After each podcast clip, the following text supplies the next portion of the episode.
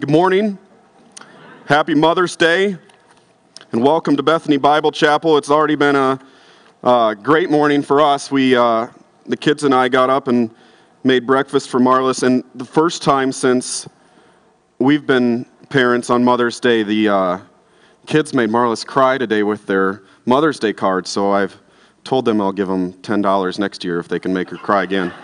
Because I'm the emotional one in our family, and she's really not. So for them to make her cry is really saying something. So I told them, good job. That's that's good. That means something. So, um, but, you know, it's been a special day. I trust that it has for you as well. And and we're taking a break in our series in Ephesians and really want to just uh, spend the morning uh, looking at godly, what it means to be a godly woman and a godly mother, and really uh, celebrate that.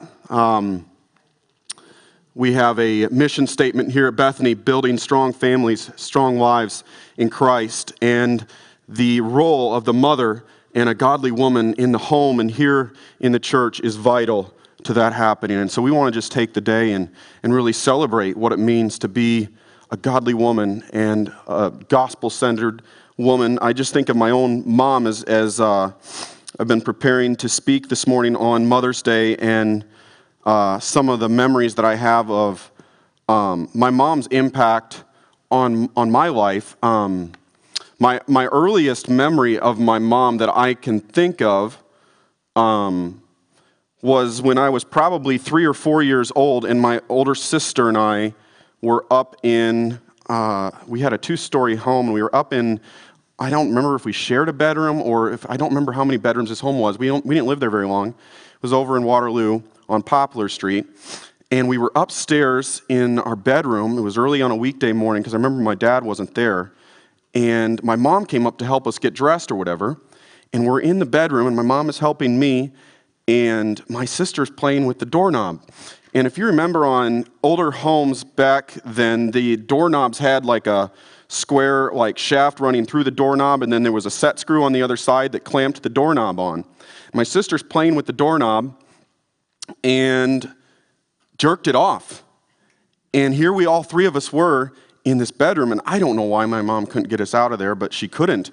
And we were locked in there, and this is before cell phones or anything like that, so we were just up there. And um, I remember Mom, it was wintertime, and she opened the window, and there's a there's a sweet older couple. He was a Presbyterian pastor. I think his name was, um, um, Har- his last name was Harvey. And her name was Bernice, and Bernice came out. She had her hair up in curlers and stuff, and she came out to take the trash out to the street, and my mom's waving at Bernice, and I remember just like, this was our one, we were stranded on an island, and this was our one hope, and Bernice just sweetly just waved back at my mom, went back inside, and and we were we were really stuck up there, and I, I don't remember, eventually she did get their attention. Harvey's were the only ones home, I think. And she eventually somehow got their attention. And thankfully, I think the doors were unlocked downstairs, and they came up and were able to get us out of there. But I don't ever remember being um, scared during that time. It's not a scary thought because your mom's with you. And and just the love, um, that just the constant love and reassurance of a mother's impact on her children's life is so special.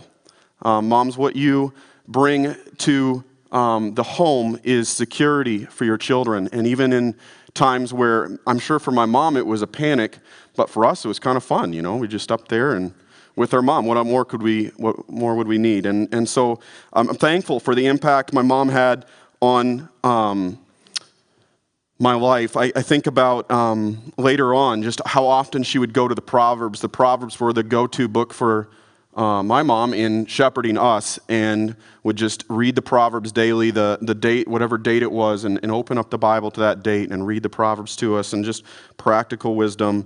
And then later on in, in my teen years, just not, Dad was pretty easy to fool, but Mom was not easy to fool. And just, just um, she was attentive to Um, where we were. My mom had a verse in Proverbs that was our least favorite verse as kids, and that was, know well the condition of your flock. And Mom would quote that to us often as an excuse of why she was still in her room at two in the morning, like dealing with issues. And, and she'd say, I need to know.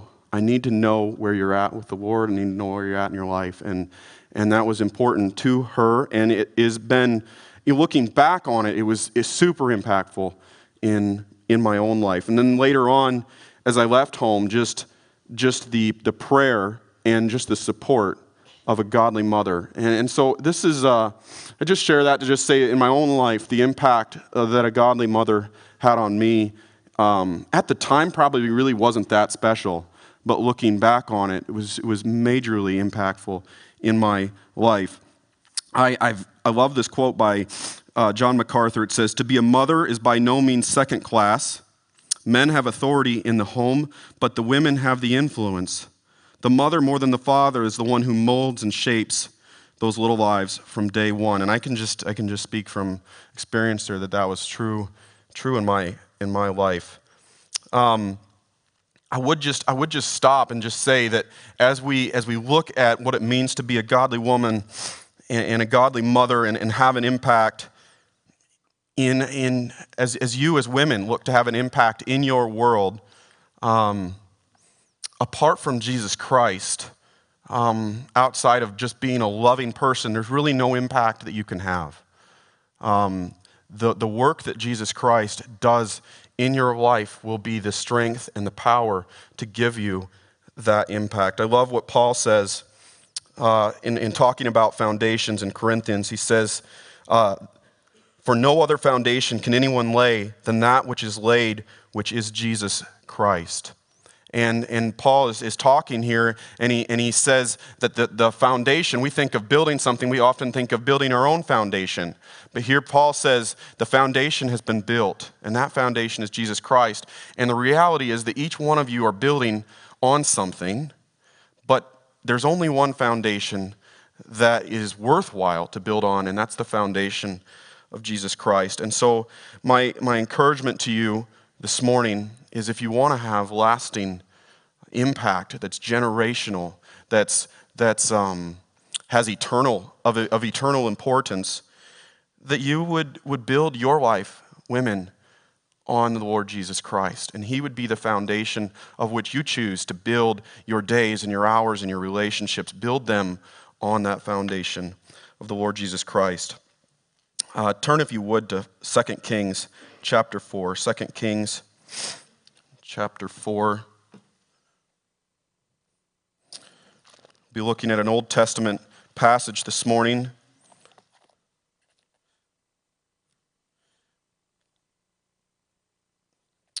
I want to talk this morning just about the mission field that you women have in your homes. The mission field that you have in your homes. Second Kings chapter four. Follow along with me. It's, it's somewhat of a lengthy passage. We're going to read down to thirty-seven. Just, um, but I, this is important to read together, so just to, we're going to read the entire account here from verses eight through thirty-seven of Second Kings chapter four. "Now it happened one day that Elisha went to Shunem, where there was a notable woman, and she persuaded him to eat some food. So it was, as often as he passed by, he would turn in there to eat some food. And she said to her husband, 'Look now, I know that this is a holy man of God who passes by us regularly. Please, let us make a small upper room on the wall, and let us put a bed on bed for him there, and a table and a chair and a lampstand. So it will be whenever he comes to us, he can turn in there.' And it happened one day that he came there, and he turned into the upper room and lay down there. And then he said to Gehazi, his servant, 'Call this Shunammite woman.' And when he had called her, she stood before him. And he said to him, 'Say now to her, Look, you have been concerned with us. With all this care, what can I do for you? Do you want me to speak on your behalf to the king or to the commander of the army?' She answered, 'I dwell among my own people.' And he said, 'What then is to be done for her?' And Gehazi answered, 'Actually, she has no son, and her husband is old.' So he said, 'Call her.' And when he had called her, she stood in the doorway. And then he said, 'About this time next year, you shall embrace a son.' And she said, 'No, my lord, man of God, do not lie to your maidservant.' But the woman conceived and bore a son, and when the appointed time had come of which Elisha had told her. And the child grew. Now it happened one day that he went out to his father, to the reapers, and he said to his father, 'My head, my head.' So he said to his servant, 'Carry him to his mother.' And when he had taken him, he brought him to his mother, and he sat on her knees till noon, and then died. And she went up and laid him on the bed of the man of God and shut the door upon him and went out. Then she called to her husband and said, "Please send me one of the young men and one of the donkeys that I may run to the man of God and come back." So he said, "Why are you going to him today? It is neither the new moon nor the Sabbath." And she said, "It is well." Then she saddled donkey and said to her servant, "Drive and go forward and do not slacken the pace for me unless I tell you." And so she departed and went to the man of God at Mount Carmel. So it was when the man of God saw her afar off that he said to his servant Gehazi, "Look, the Shunammite woman, please run now to meet her and say to her, 'Is it well with you? Is it well with your husband? Is it well with the child?' And she answered, 'It is well.' Now when she had came to the man of God at the hill, she caught him by the feet. But Gehazi came near to push her away. But the man of God said, 'Let her alone, for her soul is in deep distress, and the Lord has hidden it from me and has not told me.' So she said, Did I not ask, did I ask a son of my Lord? Did I not say, 'Do not deceive me'?" Then he said to Gehazi, "Get yourself ready and take my staff in your hand and be on your way. If you meet anyone, do not greet him. And if anyone greets you, do not answer him, but lay my staff on the face of the child." And the mother of the child said, "As the Lord lives and as your soul lives, I will not leave you." So he arose and followed her.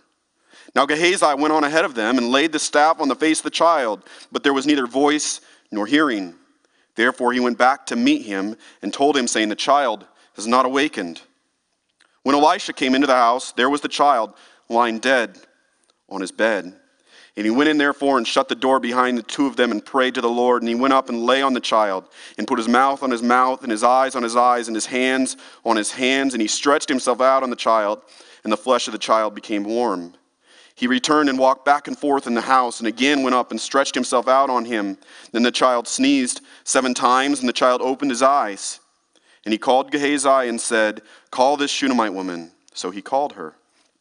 And when she came into him, he said, "Pick up your son." So she went in and fell at his feet, bowed to the ground. Then she picked up her son and went out. Let's just pray and ask God to bless our time in his word this morning. Heavenly Father, I thank you for this account. God, I thank you for the godly women in our lives that have impacted us with the truth of your word. God, I pray, I just pray for the women here today that they would be encouraged to be missional in their homes, to see their homes as a mission field for the world around them, God. That you would open up their eyes to the harvest that lies within even those four walls that they make a home. God, that they would take your word and your spirit and share it with their children, with their neighbors, with those in the church, for your glory. God, I just pray that the, this time that we spend together would be an, just a rich encouragement this morning to the women here in our body, I pray. In Jesus' name, amen. Okay, so the, the first um, encouragement I have for you this morning, I feel like some, I feel like some Mother's Day messages are, are, are somewhat of a... Uh, Just relax and and and just enjoy uh, the encouragement. Today it's a little bit more of a challenge, um, but I do that with, with great respect and appreciation for the role that God has has called you to. But the first uh, thing that I would like you to consider this morning is the mission field of hospitality in your home. We see here in these first couple of verses, verses eight through ten, the Shunammite woman uh, just being burdened to care for this man of God through hospitality. It says in verse eight that she persuaded him to eat some food, and it must have been good because he traveled back by through there again, and she persuades him to eat again, and, and it becomes a regular occurrence where he finds his way, uh, on his way to Mount Carmel, finds his way through the village of, of Shunem and, and, and stays with them and eats a meal. And then this woman comes to her husband, and um, verse nine, "Look now, I know that this is a holy man of God who passes by us regularly." Verse ten, "Please let us make a small upper room on the wall." How many of you guys, just a show of hands, have had your wife come to you with stuff like this, right? And it's like, oh my goodness. And um, if this this is probably like the first occurrence of uh, Pinterest in the Bible, where she has some ideas, and she comes to her husband and says, let's make this little guest room. And so they do. They they make this room on the wall on the of the top of their house, and and just look at the care that she puts into this. Um, she says, let us make a small upper room on the wall, and let us put a bed for him there, and a table, and a chair, and a lampstand. So it will be whenever he comes to us, he can turn in there.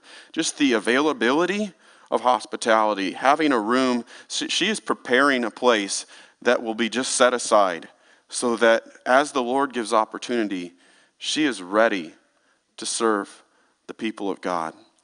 And so she is burdened for this ministry and asks her husband to help her, and he does. And, and so they, they do. They, they apparently build this little room and uh, host this this man of God, and, and um, it becomes a regular Uh, occurrence for Elisha and his servant Gehazi to stop and, and stay in this in this room. And, and you think about uh, a man like that that probably stayed in caves and and and was was kind of on the run, and just what a what an encouragement and a blessing it was to keep him going for what God had called him to, to come to just a quiet place where he could study and prepare and rest. I would just say um, to you, Uh, as you consider the service of hospitality, to start somewhere. You know, she didn't start, the Shunammite woman didn't start with the upper room. She started by being willing to share a supper. And then it kind of built from there. But she, it started out of a heart of willingness to use whatever food they had uh, and share it with others. I, I love this quote from Isaac Williams. Uh, saying, he said one time, I was listening to a message he was preaching on uh, hospitality, and he said, if you don't practice hospitality in the trailer house, you won't practice it in a big house. And that is so true. If you just don't open up what you have now, um, waiting, it's, it's much like giving. If you don't give when you have a little bit, you're not going to give when you have a lot. The, the, the, the service of hospitality comes from humility and, and just a willingness to just share what you have with others. I think of um, uh, when Marlis and I first got married, and uh, we had a family over. Um, actually, a few of the guys are here, David and Mark. It was Steve and Debbie Bell, Doug and Jan's daughter and son-in-law, and we had them over for a meal. It might, might, might have been one of the first meals we had after we got married where we hosted somebody, and it was very stressful, you know, you're getting ready. And And about ten minutes before we got there, I got extremely stressed that we did not have near enough food. And I think we were having, Marlis, were we having spaghetti? Do you remember? I think we were having spaghetti, and she ended up making up a bunch of mashed potatoes. And I remember Steve is sitting there, we're eating, and he's like, hmm, I've never had mashed potatoes with spaghetti before. But I was just worried. I was worried that we were going to run out of food. And so like ten minutes before we got there, we just started cutting up potatoes and And and because we didn't want to run out, you know, and and so hospitality is it is it is vulnerable to open up your home and just share what you have. And sometimes you run out of food and you have mashed potatoes with spaghetti. But you know, it's a it's a memory that Marlis and I have of learning. It's a learned art just to have people in your home and make them feel welcome and comfortable and loved. Um, First Timothy five ten, um, Paul's talking to Timothy about which widows to accept into the number. And it's interesting, just listen to the qualities of, of really God's expectation for a godly woman. It says that she should be well reported for good works, if she has brought up children, if she has lodged strangers, if she has washed the saints' feet, if she has relieved the afflicted, if she has diligently followed every good work. So here's just describing a woman that is just opening up her home uh, to the saints, to strangers, um, And that, that's important to God.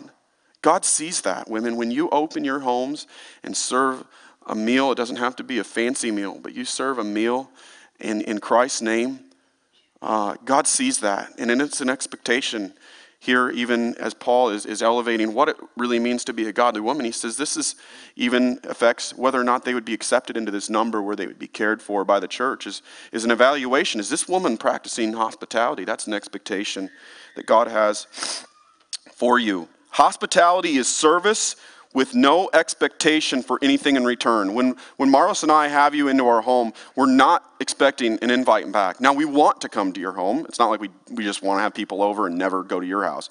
But hospitality is not, I'll have you over if you have me over. Hospitality is just, you're just, you want to bless them because you want to uh, glorify God. You want to use, you, this This is what the Lord has given us. Um, how could I hold this back from from you? And so hospitality is service with no expectation for anything in return. This got tested one time. I remember, this is, a, this is if you ask any of my brothers or sisters, they'll remember this. Um, we had a family in our home when we were growing up. And they were they stayed the afternoon. I think we had lunch with them. And then they kept staying. And they kept staying. And my mom put some pizzas in the oven. And they had something to get to. And they were just about done. And we were ready to eat pizza because this was, I think, the second meal of the day. And and I remember them uh, saying, you know what? We got to run to something. Could you just put those in a bag for us? And my mom just just wasn't even a, just wasn't even a second thought. Oh, yeah, yeah, yeah. So she went and got some Ziploc bags. And for years, it was like a running family joke, you know, just of that, you know, oh, my goodness, we got a to-go bag for, for our guests, you know. But but that was, um, that's that's hospitality. Yeah, we can put it in a bag for you. Um, that's, the, that yes, what we have is yours, and it is to be shared. That's a Christ-like attitude. And women, you can make people feel at home and loved and valued, or you can make them feel feel on edge or nervous. And, and as men, we can invite over, but women, you're really the ones that put people at ease and, and love them and make them feel wanted and valued. Um, it's also a great uh, opportunity to open up our homes to the lost. I remember James Gosen preaching a message here many years ago, and I've just remembered this quote from him, his message for years. I just think it's incredible, but he said, the most underused tool for the gospel in America is the dining room table. And just opening up your dining room table for the gospel. Invite unsaved people into your home, and maybe don't even open up the Bible. Just invite them in your home and feed them. Allow them to see what a godly home looks like. Allow them to read the verses that you've put on the wall. Pray before you eat and allow them to just see what what loving your wife looks like, and as a wife, what what uh, respecting your husband and and ch- children living in order. That that'll speak that'll speak for itself. Uh, just invite people into your home. There's a there's a there's a email signature for some uh, one of the guys that we do work for here in town, and he owns uh, many hotels. And I want to read part of this to you because even the world understands the hospitality business. Listen to this email signature from somebody who's in the hospitality industry. A customer is the mo- most important visitor on our premises. He is not dependent on us. We are dependent on him. He is not an impor- interruption of our work. He is the purpose of it. He is not an outsider to the, our business. He is a part of it. We are not doing him a favor by serving him. He is doing us a favor by giving us the opportunity to do so. I love that, and that, that's that's coming from that's just coming from a sheer business understanding of hospitality. But just think about that in our own lives as we're using our homes for the gospel and being missional in in our service and in our hospitality. That we're not viewing these people that come into our homes as an inconvenience, but as no, this is the whole reason that we have this home is to share it with others and to use it for the glory of God. Um. I would encourage you to even have people over that make you feel awkward or maybe you're at odds with. Um, listen to Christ's words here in Luke. Um, I don't know if I have time to read all of this, but this is um, him just talking about loving your enemies. But he said, but if you love those who love you, what credit is that to you? For even sinners love those who love them. And if you do good to those who do good to you, what credit is that to you? For even sinners do the same.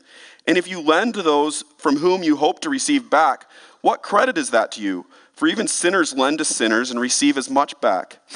But love your enemies, do good, and lend, hoping for nothing in return. And your reward will be great, and you will be the sons of the Most High. For he is kind to the unthankful and evil. Therefore, be merciful, just as your Father also is merciful. You see, when we demonstrate that kind of love and hospitality, we're really showing the world who Christ is. That's why he's saying love like that. He says, that's how your Father loves. He's merciful to those that are unthankful. We have a world that is unthankful for, for what Christ did on the cross. You see that as you're out sharing the gospel. They're unthankful, and yet God continues to extend that offer of salvation to all. That's, that's the kind of love the Father has. And so as we open up our homes and, and even have people over that maybe make you feel awkward or maybe you're at odds with them, demonstrate Christ's love to them by opening up your home. Of course, you're going to have friends over that you want to hang out with. Jesus says, of course you would want to do that. Even the world does that. The call here is even greater than that. To have people in your home that, that make you feel um, at odds. Um, demonstrate Christ's love. I, I just, I'm thankful for um, I'm thankful for Marlis, and I don't want to put her on the spot here, but I'm thankful for Marlis and her willingness to allow uh, us as a family to practice hospitality. Often, I will call her on the way home from, from work, and just sometimes I remember to call her. Sometimes people just show up, but um, and just say, hey, so-and-sos are coming over tonight. Or can we have so-and-so over this weekend for the weekend? Or uh, I just found out somebody's in town. Can we can we can we have them over? Um, can we take somebody a meal? Uh, and it's always met with willingness because it's something as a couple that we're both passionate about. And this this man in this story with the Shunammite woman, I'm not sure how passionate he was about this hospitality, to be honest with you. He's kind of absent here. And so just as an encouragement to you women, if your husband's kind of not getting with the program, there's still opportunity for you to show love. Um, but, but husbands, don't hold your wife back here. Um, and wives, don't hold your husband back as he wants to do ministry through your home.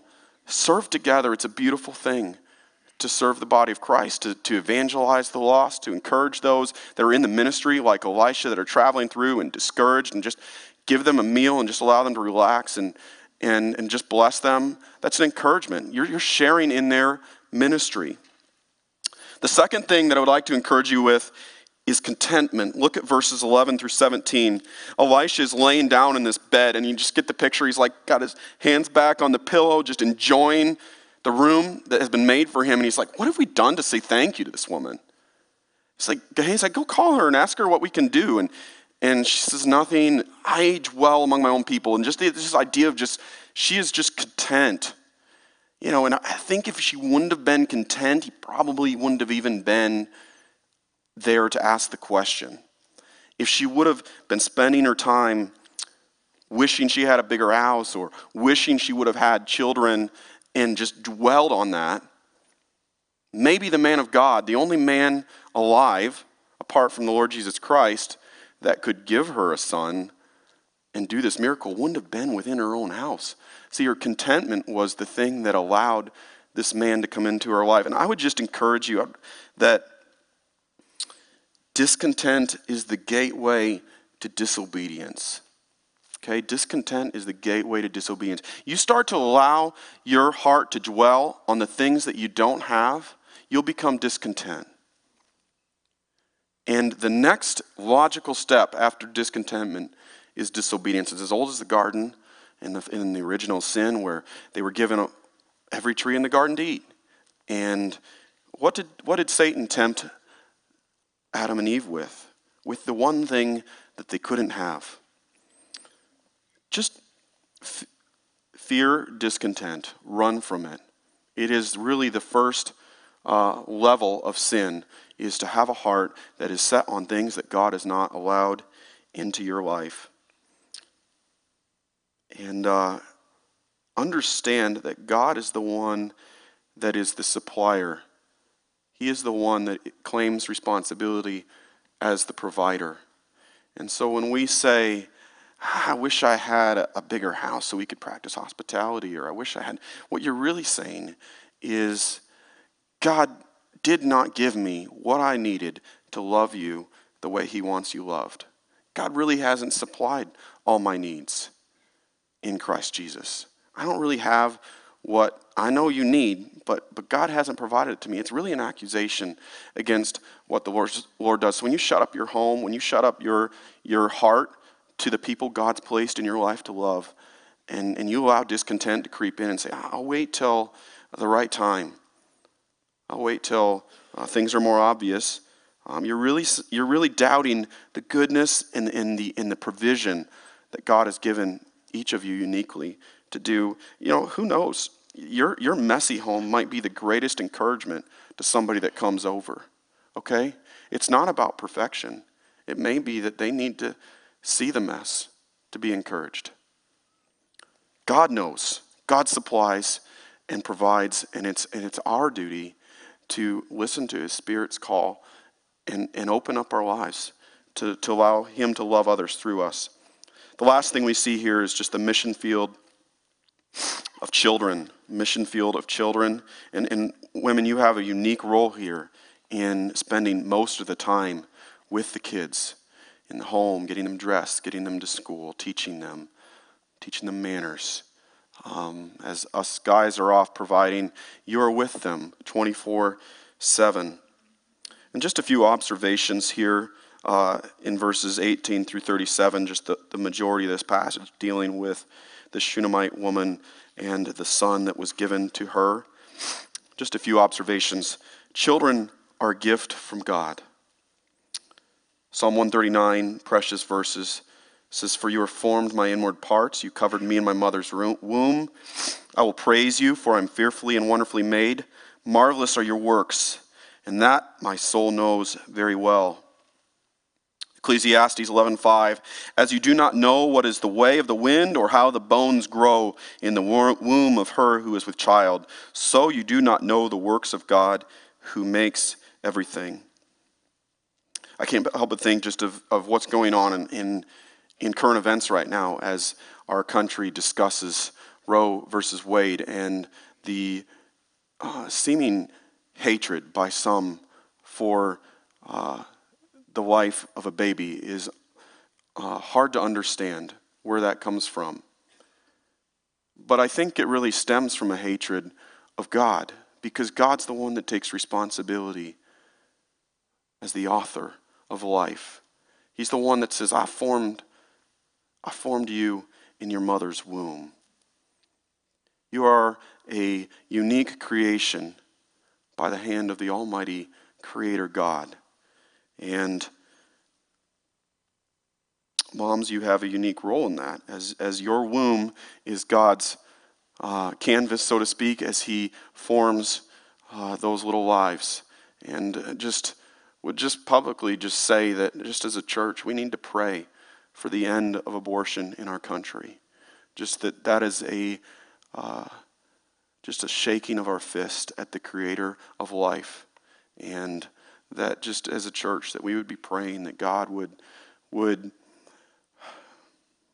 rescue us from our sin and give us a heart uh, to turn back towards Him and to value His creation within the womb. And so uh, even in this account with the Shunammite woman, the Lord takes responsibility uh, for the life of this little boy that is born to them, and it's no accident. Elisha predicts it. Her husband is old. Apparently they're not able to have kids. They've never had any kids, and she conceives at the appointed time in the next year. She embraces a son. God follows through on what He said He was going to do and provides for them a son. The second observation is there's no guarantee when we love with God's love that our hearts will not be broken. There's no guarantee when, when God asks us to, to love, uh, our hearts will not be, there's no guarantee that you aren't going to have a broken heart. And you see that a little bit with this woman when she says, I'd rather just not have a child than have the hope of having a child and, and, and not have it, God.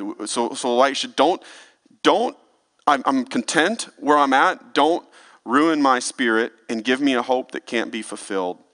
And um, it is painful to open up your heart, to be vulnerable to love. And, and especially with children, we just love them so much as God gives them to us as gifts, but it's not guaranteed to us. Happiness is not guaranteed. Look at um, Job and his wife as they lost all of their kids on one day. And Job's response was, naked I came from my mother's womb. and naked shall I return there. The Lord gave. The Lord gave him children.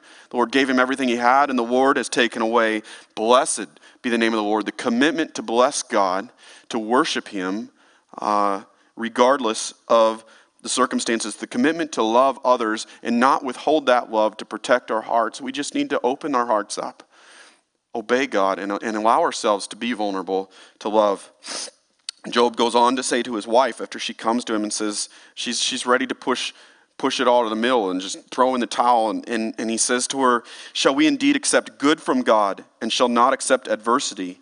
In all this, Job did not sin with his lips." Just again, just understanding that God is sovereign.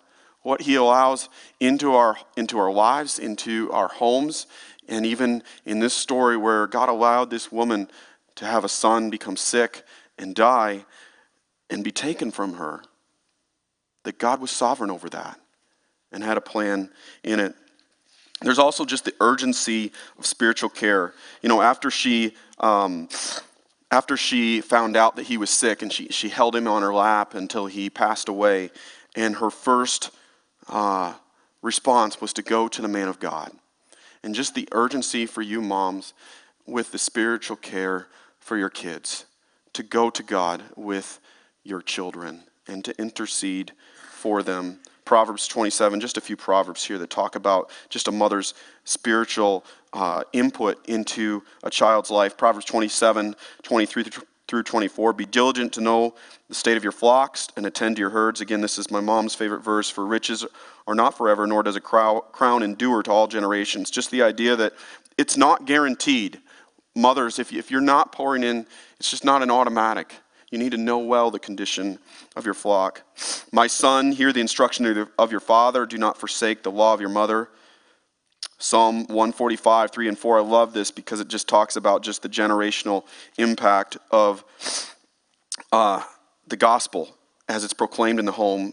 Deuteronomy six says the same idea. Great is the Lord and greatly to be praised, and his greatness is unsearchable. One generation shall praise your works to another and shall declare your mighty acts. Moms, do that in your home. Declare God's greatness from one generation to another. Grandmothers, do that with your grandkids. Declare God's goodness and greatness. Proverbs six twenty, my son, keep your father's command and do not forsake the law of your mother. Have spiritual impact. Have spiritual dialogue. Christ-honoring dialogues with your kids. Talk to your kids about what they're reading in Scripture. Um, interact with them. The other, another observation is, is just her calm faith during deep distress. This woman is greatly distressed, but just her calm faith. And just in, even when she says to her husband, it is well, and she says the same thing to Elisha's servant Gehazi, just it is well. She was trusting, over, overall, she was trusting in the goodness of God. And, and there's, a, there's a calm, even in the middle of the storm, of just trusting in the goodness of God. And, and it's very obvious that this woman had that because she had laid everything out for the Lord. Um, I love I love her response to Elisha, I will not leave you. Uh, again, same as Job, commit to God no matter what. Unconditional love for Jesus, unconditional intercession for your kids. Moms, your kids will go through phases where they're not close to Christ. I hope that doesn't happen, but for many of you it does. Unconditionally intercede for them. God, I will not leave you. As it relates to my son or my daughter, I will not leave you. I will continue to bring this son or daughter to you, praying, crying out for uh, you to get a hold of their life, for you to speak to their heart. Take advantage of, of your own relationship, moms, with Christ to, to intercede for even kids that are not walking with the Lord. I love the Uh, words of Elisha to uh, the Shunammite woman down here in verse thirty-six. Pick up your son. Just uh, words of hope. Um, praise God for the resurrection. I know there's some of you moms today that to, Mother's Day is is not an easy day. And the hope of the resurrection is a precious thing. Hebrews eleven thirty-five, I think, speaks directly to this woman. As it says, women receive their dead, raised back to life. There are only a few women in the New Old Testament that did that, and both of them were um, Actually, ironically, were Elisha and Elijah that were the ones that raised them back to life. Uh, but women received their dead raised back to life. Jesus said to Mary and Martha as they were grieving the loss of their brother Lazarus, "I am the resurrection and the life. He who believes in me, though he may die, he shall live. And whoever lives and believes in me shall never die. Do you believe this?" And those precious words of, of David that give us hope um, as he was grieving the loss of his infant son. And his servants were asking him, why, why are you anointing your head now? Why, why aren't you weeping more? He's passed away. David had been fasting and praying for his son as he was sick. And, and then when he passed away, David says, "But now he is dead. Why should I fast? Can I bring him back again? I shall go to him, but he shall not return to me." Second Samuel twelve twenty-three. There is a calm assurance in the resurrection of the dead. And praise God for that, that someday... Uh, those of you who have sons or daughters waiting for you, that you'll hear those words, "Pick up your son, pick up your daughter." Praise God for that. There is, Jesus is the resurrection and the life. He who believes in me, though he may die, he shall live. Praise God for the resurrection. And even though this son was raised and resuscitated, raised to life, he died again someday. We don't know when, but he, he passed away. But the resurrection that we celebrate and look forward to, there will be no more death. There will no, be no more separation. It will be eternal. And so celebrate that and, and comfort one another with those words. And the last thing here before we close is just worship first, be a mom second. You know, the first reaction as she, as she hears that her son is, is raised to life is she falls at the feet of the prophet. And I don't think she was worshiping Elisha, but just worshiping the God of Elisha.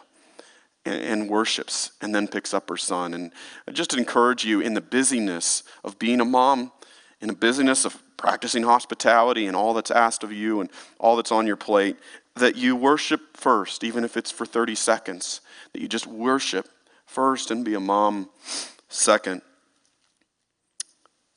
Just a word of warning, the wise woman builds her house, but a foolish one pulls it down with her hands. Proverbs fourteen one. You have within your grasp, your own home, women, and you have the opportunity to to build it up uh, as a wise woman and, and impact uh, the world around you generationally uh, for the gospel and for good things, or you have the opportunity to pull it down with your own hands.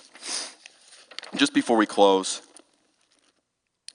um, I just want to I want to read short, just real quickly, uh, just a few verses in Exodus seventeen eight, because I think this is this is really demonstrates well uh, the role of a woman in the home supporting uh, the work of God, and how vital and crucial it is. You know the story of the people of Israel leaving Egypt, and they're going out, and they're not out of there long, and uh, Amalekite king Uh, comes to make war with them, and they're not ready really to do battle, and it's a very vulnerable time. And Moses sends Joshua with the people to go out to do battle, and him and Aaron and this man named Hur go up on the mountain and observe the battle. And it says, the Bible says that as Moses stood on the mountain, that he raised his arm with his staff, and when he raised his arms, the uh, battle was victorious for the Israelites. But when he dropped his arms, the Amalekites began to prevail. And so Moses decides to keep his hands up. So he keeps his hands up, and his arms become tired. And so Aaron and Hur get this stone out, and they roll this stone over and so that Moses can still see the people, and they get him up on this stone. And then, then Aaron stands on one side and Hur on the other and hold the arms of Moses up in the air so that uh, the Lord can get the victory for the people of Israel. And as I think about the mission that God has called you to in the home, I think that is a really good picture of what is going on there. There is a battle that we're all fighting. Joshua is out here, Moses is observing here, and then you have Aaron and Hur standing on either side, supporting, and each one plays a part in the battle. And the role of supporting the arms of Moses as he was holding that staff were vital to the victory of the people of God. And, and, and women, moms, your role in the home of supporting this church and supporting this community is vital to the victory of the people of God here. Embrace the mission. It has unending potential. And my prayer for you is that you see, see that potential. You know, this woman is nameless. She's never, we don't know her name, but she's forever famous in a way for being a woman committed to hospitality and a godly, godly mom. Serve in contentment. Pour Christ into your children. I just want to, before we close, I just want to read, um, I, I was looking at this song this morning. Just this is an old song from the probably the eighties by Steve Green called The Mission. And I want to read the chorus and then we're going to close in prayer. To love the Lord our God is the heartbeat of our mission, the spring from which our service overflows. Across the street or around the world, the mission's still the same. Proclaim and live the truth in Jesus' name. Let's pray. Heavenly Father, God, may we all, men and women alike, get the heartbeat of that mission. Across the street, around the world, God, the mission's the same. That we would proclaim as, as husbands and wives, dads and moms, and especially, God, I pray for the women here in our body, that you would burden their hearts for the mission of the good news of the gospel of Jesus Christ. That they would open their doors and their dining room tables, and that they would open their hearts to their children and teach them of you. Lord, thank you for the role of the women that you've placed in our lives. Thank you for the women represented here at Bethany, the godly examples that our younger women have to look up to, and just the service that goes on, the love, Christ, that you extend to us all through the women here in our body. We, we praise you for it and thank you for it. In Jesus' name, amen.